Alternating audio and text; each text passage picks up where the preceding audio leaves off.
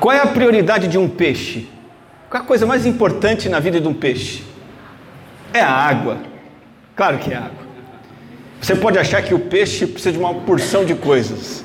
E mesmo que ele tenha uma porção de coisas, se ele não tiver água, o que, que acontece com ele? A prioridade de uma pessoa, de um ser humano, é Deus. Deus é a água do ser humano. Muitas pessoas têm a imagem de Deus como se ele fosse um tirano, que você tem que respeitar, se curvar, senão ele dá uma chicotada, e uma chicotada forte, brava, que dói.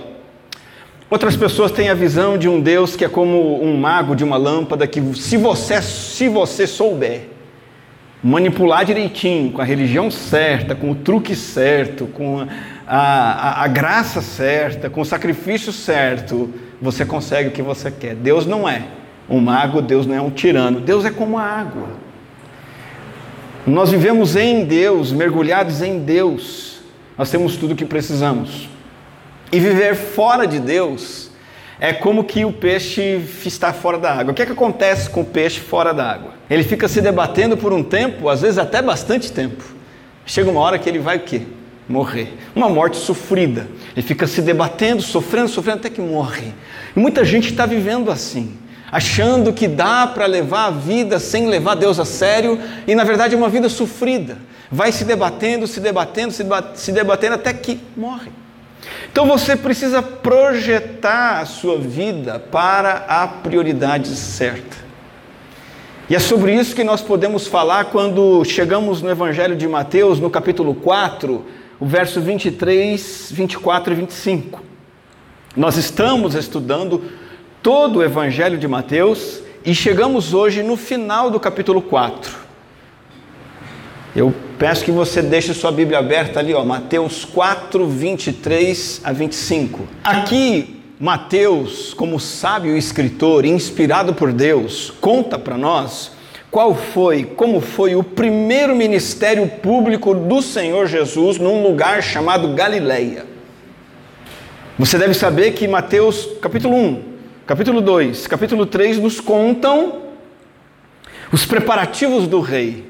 Jesus vem como rei prometido e o próprio Deus prometido, o Filho eterno, ele vem e é apresentado como legítimo. Então Jesus é aprovado pelas suas obras, ele é aprovado pela sua fidelidade, ah, ele é aprovado pelas profecias que se cumprem na vida dele, ele é apresentado por João Batista, ele é o descendente de Abraão, filho de Davi, ele é aquele que Deus prometeu. E agora ele começa a trabalhar. E aqui nós encontramos um trabalho em três dimensões. Um trabalho tridimensional que, que nos apresenta as prioridades que Jesus teve no seu ministério. E nós encontramos aqui Jesus oferecendo uma vida mergulhada em Deus. Jesus veio trazer para nós a vida do peixe na água, uma vida que faça sentido, uma vida mergulhada em Deus. E nós vamos ler o texto e encontrar aqui as três prioridades do rei para que você e eu tenhamos uma vida mergulhada em Deus. Diz assim, Mateus 4, 23, acompanhe na sua Bíblia: Jesus foi por toda a Galiléia, ensinando nas sinagogas deles, pregando as boas novas do reino e curando todas as enfermidades e doenças entre o povo. Notícias sobre ele se espalharam por toda a Síria. E o povo lhe trouxe todos os que sofriam de vários males e tormentos endemoniados, loucos e paralíticos. E ele os curou. Grandes multidões o seguiam, vindas da Galiléia, Decápolis, Jerusalém, Judéia e da região do outro lado do Jordão. A primeira prioridade de Jesus para nos oferecer uma vida mergulhada em Deus, a primeira ocupação que ele teve, está aí no versículo 23. Jesus foi por toda a Galileia ensinando. Então, o ensino é a primeira prioridade de Jesus para que você e eu tenhamos uma vida mergulhada em Deus. O texto diz que Jesus ia pelas sinagogas. Sinagoga era um lugar interessante naquela época, existe até hoje. Havia várias sinagogas, em cada comunidade judaica praticamente tinha uma sinagoga, e era uma instituição crucial para a vida do povo judeu. A sinagoga, cada uma delas, era um, era um mini centro de adoração, um local de estudo e disciplina. Elas foram criadas quando o templo dos judeus, dos judeus foi destruído na época do exílio, lá no passado, em 586 a.C. E mesmo quando o templo foi reconstruído, as sinagogas não deixaram de existir. Elas substituíram a ausência do templo, mas ganharam tanta importância que quando o templo foi reconstruído, elas continuaram a ser usadas e continuam até hoje. A palavra sinagoga, onde Jesus ia, significa assembleia no grego, um local de reunião um lugar para se reunir para ouvir a lei sendo lida e explicada, para se buscar conhecimento de Deus e para se estudar as Escrituras. Palavra usada para dizer o que Jesus fazia, que sua primeira prioridade, ensinar, uma palavra interessante. É uma palavra que diz respeito a transmitir informação, primeiramente, diretamente para a mente dos aprendizes e essa é a prioridade de Jesus. Apresentar para nós os fatos sobre, da palavra de Deus, a revelação da palavra de Deus, as verdades da, da palavra de Deus. E Jesus vem e para isso ele se envolve diretamente com a vida do povo na sinagoga, com a fé do povo na sinagoga, com a religião do povo, para que ali ele pudesse ministrar o ensino da verdade de Deus. O texto aqui não nos diz, mas nós sabemos qual é o conteúdo do ensino de Jesus. Jesus se baseava total e absolutamente nas Escrituras de Deus, nas Escrituras divinamente inspiradas. Jesus ele não se baseava em doutrinas de homens, de rabinos e filósofos da época. Jesus não transmitia pensamentos do mundo da sua época. O seu ensino era 100% fiel às Escrituras. Ele reproduzia o que as Escrituras ensinavam e ele ensinava de maneira regular e precisa. Agora eu quero trazer a você um outro texto da palavra de Deus que esclarece para nós e nos faz entender por que é que Jesus, em primeiro lugar, ensinava. Porque essa é a prioridade de Jesus para você, o ensino da palavra de Deus. Por que isso é tão importante para você ter uma vida mergulhada em Deus? E o texto que eu trago é o texto que está em Romanos 12. O apóstolo Paulo escreve dizendo o seguinte: Não imitem o comportamento e os costumes deste mundo, mas deixem que Deus os transforme por meio de uma mudança no seu modo de pensar, a fim de que experimentem a boa, agradável e perfeita vontade de Deus para vocês. A vida consagrada para Deus, mergulhada em Deus, requer a consagração da mente. A mente é a sala de comando da nossa vida. E o que o apóstolo Paulo está nos dizendo nesse texto, e Jesus sabia muito bem disso,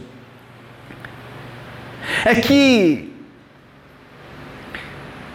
o que entope a nossa mente, o que se aloja na nossa mente, o que guardamos na nossa mente,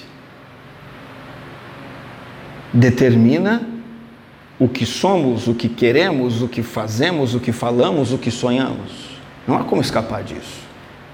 Tal qual a semente que você lança na terra e ela faz produzir o fruto a sua espécie.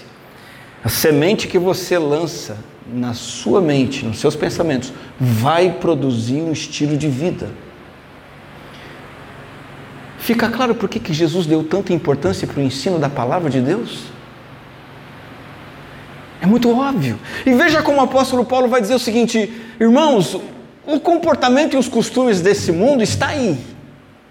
É assim que o mundo pensa, é assim que o mundo age, mas o apóstolo Paulo diz o que? Não imitem. E como que acontece essa mudança, essa transformação? Essa mudança e essa transformação vem por meio de um novo modo de pensar. Não tem mágica. Não tem encontro de final de semana que vai te transformar da noite para o dia. Não tem unção no altar de um suposto pastor que vai te libertar disso, daquilo, do outro não tem terapia, acompanhamento. O que tem é palavra de Deus enchendo a nossa mente, dia após dia, pouco a pouco, continuamente. E é por isso que Jesus fez este trabalho tão importante de ensino. Você quer ter uma vida mergulhada em Deus ou você quer ser um peixe se debatendo até a morte? Você está mergulhado em Deus. A primeira prioridade de Jesus para você é essa. Você precisa estar recebendo o ensino da palavra de Deus dia após dia. O que é que você deve fazer? Você deve fazer a escolha que Maria fez e não a escolha que a sua irmã Marta fez. Você conhece a história?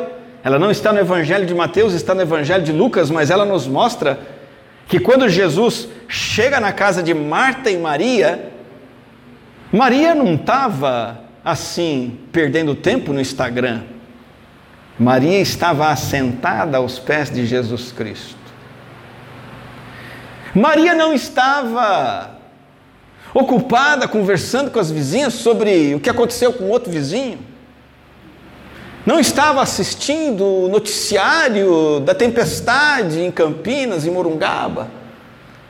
Maria não estava assistindo o jogo de futebol, a final da Champions. Maria não estava naquele momento importante na academia, fazendo exercício para ficar mais bonita.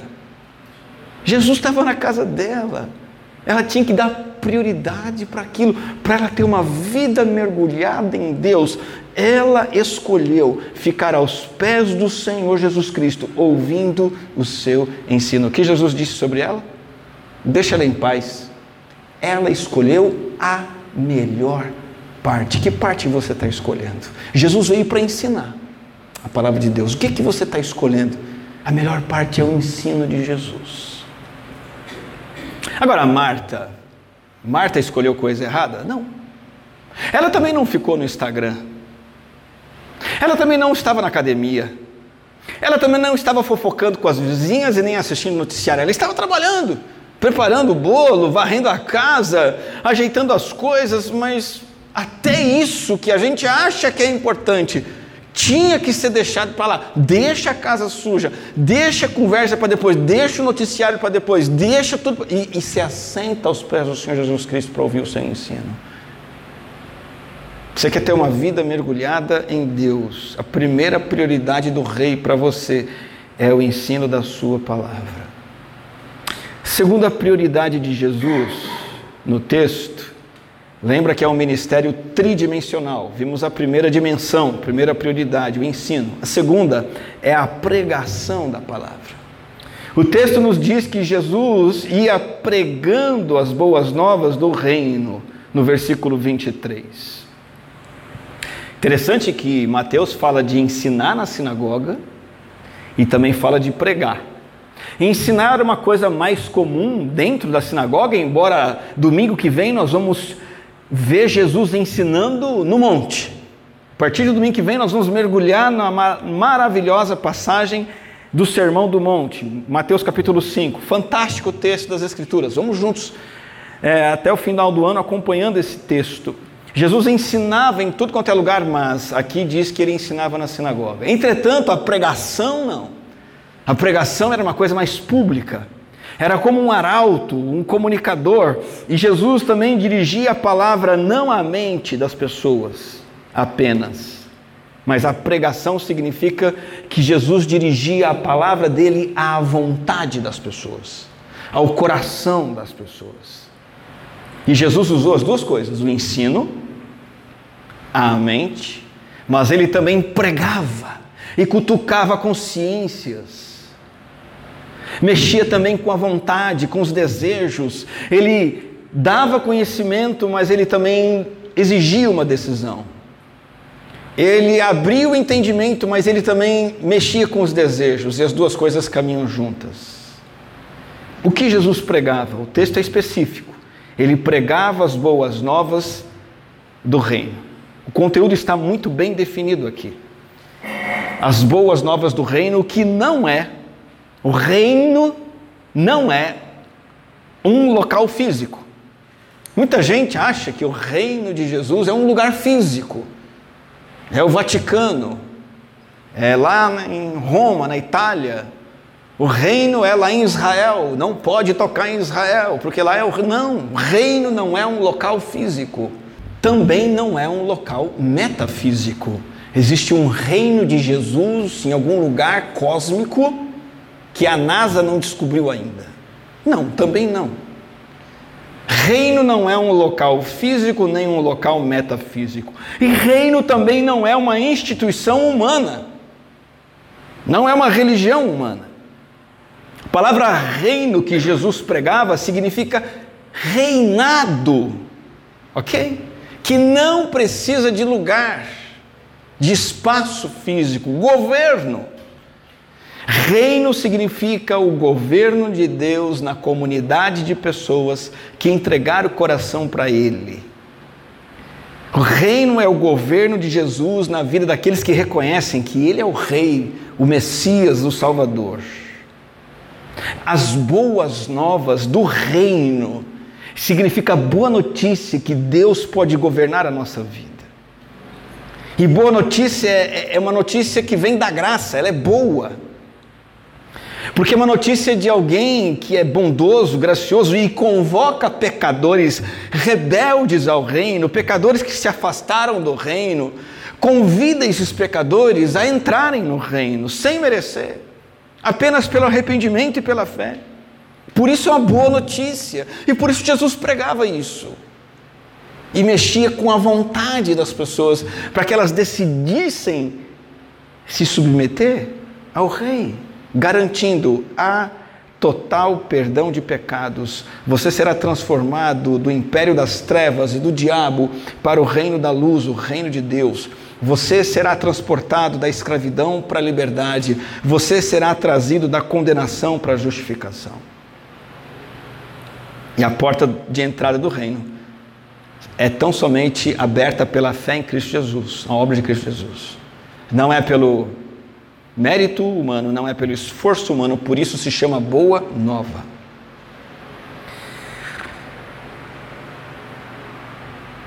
Jesus apelando ao coração das pessoas para que entrassem no reino pelo arrependimento e pela fé, para que as pessoas desejassem, decidissem, tomassem uma posição. É algo muito parecido com o que o salmista faz no Salmo 119, verso 36, quando ele diz assim: Inclina o meu coração para os teus estatutos e não para a ganância. Essa é a intenção de Jesus com a sua pregação. E esse é o pedido que a gente faz quando a gente entende o que Jesus prega para nós. Quando a gente entende o que a palavra diz, a gente fala isso para Deus: Deus, sujeita a minha vontade, pisa nela, esmaga, quebra. Porque o meu coração é voltado para o quê? Para a ganância. E não é só aqui ganância de dinheiro, é ganância e desejo para tudo que é coisa ruim. É o que você quer. Mulher, homem, dinheiro, prazer, álcool, levar vantagem, ganância. É o que eu e você queremos. E quando você tem coragem de admitir isso, você fala para Deus: Deus, meu coração ele está voltado para esse monte de bobagem. Por favor, eu entendi a tua pregação. Eu entendi o que é uma vida mergulhada no teu reino. Eu quero ter o meu coração inclinado para os teus estatutos. Você tem feito esse pedido para Deus? Faça todo dia, por favor. Clame ao Senhor todo dia, Deus, inclina meu coração para os teus estatutos, para a tua palavra, para o teu ensino. É isso que Jesus faz, é isso que Jesus propõe. Mente e vontade imersas, submersas, mergulhadas nas coisas de Deus. Mas tem uma terceira e última prioridade de Jesus aqui, que é o que Jesus também fazia no texto, do versículo 23, na parte final, é que Jesus trazia a cura. O texto diz assim: ensinando na sinagoga, pregando boas novas do reino e curando todas as enfermidades e doenças entre o povo. Jesus converteu a sua, a, a sua mensagem em ação misericordiosa. Jesus traduziu a sua pregação em amor prático, compaixão. Jesus cuidou da alma, mas também cuidou do corpo. Jesus trouxe solução para o problema espiritual, oferecendo perdão de pecados, mas Jesus também ofereceu solução para o problema terreno. A palavra que traduz o que Jesus faz aqui no versículo 23, 24 e 25 é a palavra compaixão. A dor que latejava no peito das pessoas também esmagava o coração de Jesus. Ele se preocupava e ele socorria, e ele demonstra o interesse pelo indivíduo como um todo. Jesus não ficou preso dentro das quatro paredes de uma sinagoga. Jesus não viveu cercado somente pelas pessoas queridas, que estavam bem e que curtiam junto com ele. Jesus ia até as pessoas sofridas. Jesus permitia, recebia que as pessoas sofridas se achegassem a ele. E o texto nos diz que Jesus curou enfermidades e doenças. São duas coisas são ditas aí. E não é à toa que Mateus distingue, ele não está só fazendo uma colocação de algo único com sinônimos, ah, enfermidade doença. Não, a palavra, uma palavra significa doença ocasional, uma enfermidade que passa. Você pega e. Uma gripe. Uma catapora. Enfermidade ocasional. Mas também tem a doença crônica, que é a segunda palavra. Aquelas doenças que as pessoas contraem, que nós contraímos e, e que não são curadas. E Jesus curou. E por quê? E como vimos, e eu quero que você entenda três fatos aqui sobre a cura de Jesus, e o primeiro é que ele curou muitos, mas não curou todos. Segundo, que nem todas as curas decorriam da fé e da busca. Nós vamos ler e aprender o Evangelho de Mateus todinho. E que nós vamos ver situações em que a pessoa nem imaginava uma cura e Jesus vem e cura. A pessoa não pediu, nem esperava ser curada, já estava entregue para a morte, para a dor, Jesus vem e cura. Então, Jesus curou muitos, mas não curou todos. Jesus curou às vezes sem a pessoa pedir e sem mesmo a pessoa crer. E terceiro, havia então uma finalidade maior para além da compaixão. As curas que Jesus fez foram para comprovar a autoridade da sua mensagem. De modo que rejeitar a sua mensagem era rejeitar o próprio Deus. Jesus curou e fez milagres para comprovar que ele era o Messias prometido.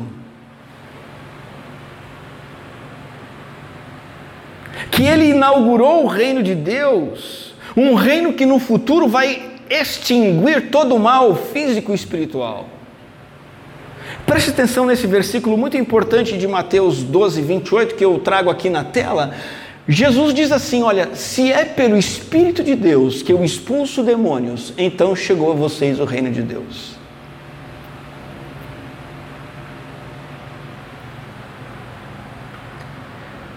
Poderes triunfantes, poderes reais, divinos, estavam em ação quando Jesus começou o seu ministério. Isso significava o quê? O reino chegou. Isso não significava que todo mundo ia ser curado bastava bater na porta de Jesus. Isso não significava que Jesus se obrigou a curar todas as pessoas, ele não fez isso. Mas ele deixou bem claro: se eu expulso demônios, que o reino chegou. Percebe? Eu já estou aqui vencendo enfermidades, ainda não venci todas, mas no meu reino eterno não terá doenças. Eu tenho poder para isso, estou mostrando aqui. Eu, eu, estou curando desordens mentais, o texto fala sobre loucos, lunáticos, também fala sobre paralíticos. Eu estou curando pessoas com dominadas por espíritos malignos, eu estou vencendo a morte. Jesus ressuscitou pessoas. Com tudo isso, ele está dizendo o seguinte: o reino chegou, está caminhando, está avançando. O meu governo vai se espalhar pela terra, até que um dia só o meu governo existirá. Fora dele vão ficar os incrédulos, dentro dele vão ficar os que crerem, e não vai ter mais doença, paralisia, loucura, mais nada. Até lá, caminhe comigo. A ideia de Jesus em realizar essas curas é é mostrar que ele tem que ser levado a sério na sua oferta do reino para quem se arrepende, para quem crê. Por isso que eu gosto de destacar que a Bíblia chama os milagres de sinais. A palavra grega correta para milagre, muitas vezes na Bíblia, é sinal miraculoso. Porque um sinal, um sinal é algo que sinaliza para algo maior. Cada cura que Jesus fez não foi uma oferta de milagre self-service. Ó, oh, Jesus curou o paralítico, então ele tem que curar qualquer paralítico. Não, porque a cura do paralítico foi um sinal. Um sinal de que ele é o rei o Messias prometido. Você tem que se arrepender, crer e seguir Jesus, paralítico ou não um dia a paralisia vai ter fim. Percebe? Sinal miraculoso.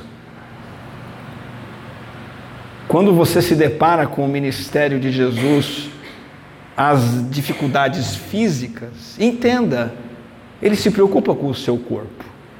Então, cuida do seu corpo. Primeiro lugar, primeira coisa que você faz para cuidar do seu corpo não é uma dieta low carb, apesar disso ser importante, não é você ser vegano, não é você correr. O primeiro cuidado não é você fazer exercício físico, pilates. Isso tudo é importante. O primeiro cuidado que você tem que ter com o seu corpo é não pecar. Porque o pecado é cometido com órgãos do corpo, é uma verdade. Paulo fala sobre isso, nós não vamos ler o texto, mas ele diz isso em Romanos. Ele fala: olha, não entreguem os membros do corpo de vocês ao pecado. Nem o olho, nem a boca, nem o ouvido, nem as mãos, nem os pés, nem nada, nenhum. Entregue o seu corpo ao Senhor, não use os membros do seu corpo para pecar. Segundo, leve uma vida saudável, claro, alimentação, atividade física. Terceiro, busque tratamento médico, busque. O Senhor quer que você cuide do seu corpo. E além de buscar tratamento médico, confie, por fim, que o Senhor é soberano e perfeito e sábio. Haja o que houver com o seu corpo aqui na terra. Você terá uma saúde perfeita na eternidade. Jesus provou isso nesse texto, curando temporariamente pessoas. Pessoas que foram curadas, ficaram doentes de novo, morreram. Mas a cura que receberemos na ressurreição vai ser uma cura definitiva. Amém? Hoje, ao completar uma corrida que eu pude participar lá em Campinas, estávamos tirando foto para registrar, eu e a Cris, e aí um senhor pediu para tirar uma foto dele. Seu José, 75 anos de idade, correu 5 quilômetros. E aí a gente deu corda, você sabe que esse povo é maduro, é sabido, então eles gostam de conversar, porque isso é que é bom. E ele adorou falar com a gente. E começou a contar da vida dele, treina dia sim, dia não. Corre 10 quilômetros com 75 anos de idade, dia sim, dia não. Fez os 5 quilômetros em 37 minutos. Correu. Tem 800 medalhas. Faz as contas, pelo menos ele disse. E mostrou foto, tá? É, mostrou foto. Onde ficam as medalhas dele? Pendurada no teto. Ele mostrou o quarto dele. Eu acho que ele é viúvo, não é possível que a mulher não ia deixar um negócio desse, né? O quarto dele cheio de medalha pendurada no teto, assim. E tem uma área também, que é uma área de lazer ou garagem, né, Cris? Um monte de medalha pendurada também. Eu acho que ele já passou por todo o processo de medalha, né? Primeiro pôs na gaveta e tal, aí depois quadro de medalha, aí vai, vai ficando tanta medalha que eu acho que ele coçou a cabeça e falou: Quer saber, vou pendurar no teto. Pronto, me pendurou as medalhas. Só que é o seguinte: o seu José está de parabéns. Ele cuida do corpo dele, entretanto, ele está envelhecendo. E ele vai falecer. E o que Jesus oferece é que Jesus é o Rei, o Salvador, que vai trazer a redenção plena na eternidade. E essa é a vida mergulhada em Deus que nós devemos ter. E aqui nós encontramos então o ministério tridimensional. E sabe o que nós vamos encontrar no Evangelho de Mateus, do capítulo 5 para frente? A mensagem e a pregação de Jesus nos capítulos 5, 6, 7, 8 e 9. A mensagem e a pregação. E nos capítulos capítulos 5 a 7 é o sermão do monte, ensino, pregação. Nos capítulos 8 e 9, ministério de obras, de cura. Nós vamos encontrar nos capítulos 8 e 9 Jesus curando o leproso, o empregado do centurião, a sogra de Pedro, expulsando demônios, curando paralítico, uma mulher hemorrágica, uma menina morta, Jesus vai ressuscitar, Jesus vai curar cegos, os capítulos 8 e 9, mostrando na prática esta, este resumo que Mateus nos apresentou. Antes da gente terminar, atenta um pouquinho para os resultados desse poderoso ministério de Jesus, que estão aí no versículo 24 e 25. As notícias de Jesus se espalharam, sua fama se espalhou, não só onde ele estava, mas nas áreas ao redor, e o impacto foi estrondoso. Multidões vieram para ver Jesus. Eu separei um mapinha aqui para você entender de novo. Uma, mensagem anterior eu já mostrei um mapa e eu trouxe um agora colorido para facilitar. Esse é o mapa da Palestina. A parte amarelinha ali mais acima, a parte chamada Galileia, é onde Jesus estava. Onde Jesus, o texto diz que ele estava na Galileia ministrando, pregando e curando. Só que o texto diz que vinham para Jesus pessoas lá de cima da Síria, pessoas mais de baixo aqui da Samaria, do, do verde claro aqui, da, da Judéia, de Jerusalém, pessoas de Decápolis, dez cidades, por isso chama-se Decápolis, dez cidades ali ah, mais, mais a, a, a leste, gente de tudo quanto é canto, Desde que Jesus saiu das águas do Jordão, aqui embaixo no mapa, o mundo nunca mais foi o mesmo. Desde que Jesus saiu das águas do Jordão, uma revolução começou a acontecer. Vidas destruídas, mentes destruídas, corações corrompidos, corpos definhando, começaram a ser restaurados por Jesus.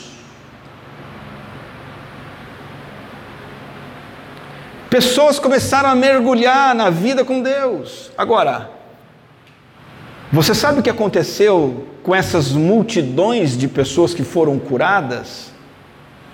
Muitas dessas pessoas tiveram a sua parte física curada, também a sua vida mudada para sempre. Através da cura, muita gente aceitou Jesus, decidiu seguir o Rei aceitou que Ele é o Salvador e ganhou muito mais do que a cura de uma cegueira, do que a cura de uma perna paralisada, ganhou a salvação eterna, ganhou o discipulado. Muitos outros foram curados, mas continuaram vivendo como peixe fora d'água. E não adianta nada.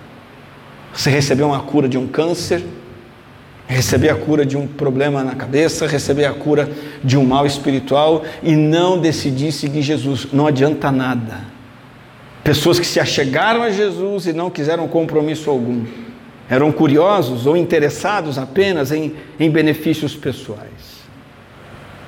Não se tornaram discípulos, súditos, acabaram condenados e morreram como peixe fora d'água. Pessoas impressionadas com Jesus, mas não convencidas.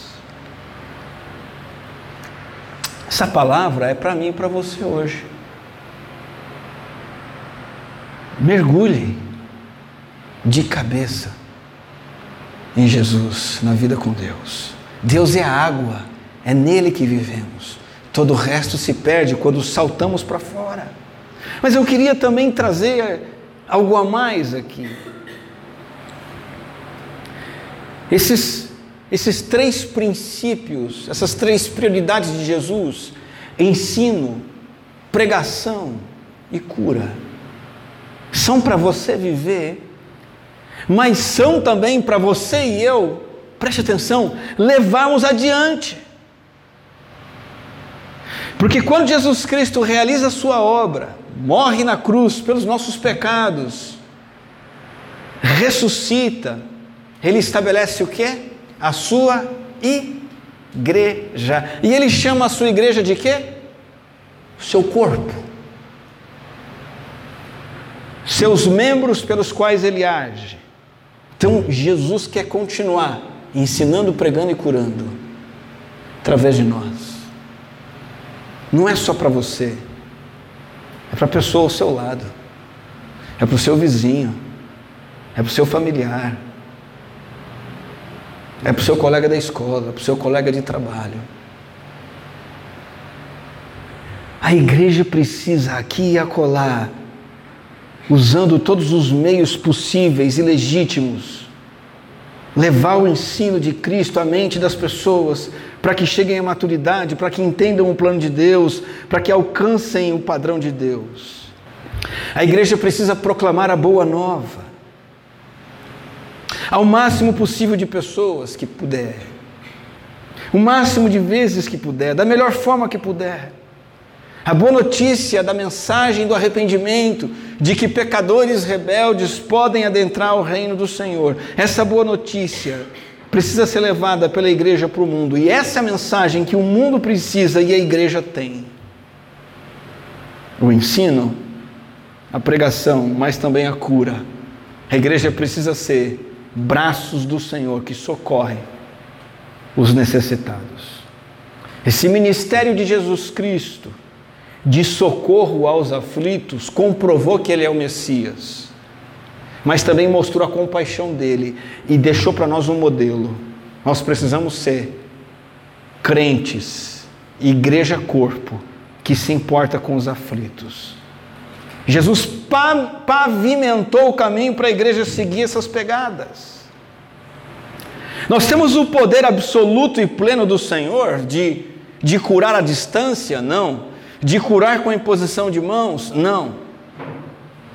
Mas nós devemos ser revestidos da mesma compaixão e ajudarmos as pessoas com o que temos nas mãos dentro dos nossos limites. A igreja não pode ignorar os que sofrem, os que precisam. A igreja não pode passar longe daqueles que estão à beira da estrada, como na parábola do bom samaritano. A igreja não pode passar ao largo dos que jazem feridos à beira do caminho. A igreja precisa ser o braço de Deus que se estende num mundo que está enfermo, um mundo que tem refugiados, drogados, abusados e abusadas, um mundo que tem pobres, um mundo que tem pessoas feridas, gente soluçando sem esperança.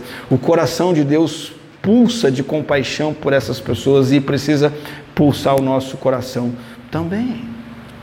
Porque misericórdia não é uma coisa para discutir, misericórdia é uma coisa para praticar.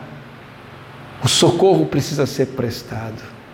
Você tem se engajado na ajuda aos necessitados, na promoção social, no apoio aos feridos, na oração pelos que estão em guerra, na oração pelos que estão perdidos com males, doenças, vícios.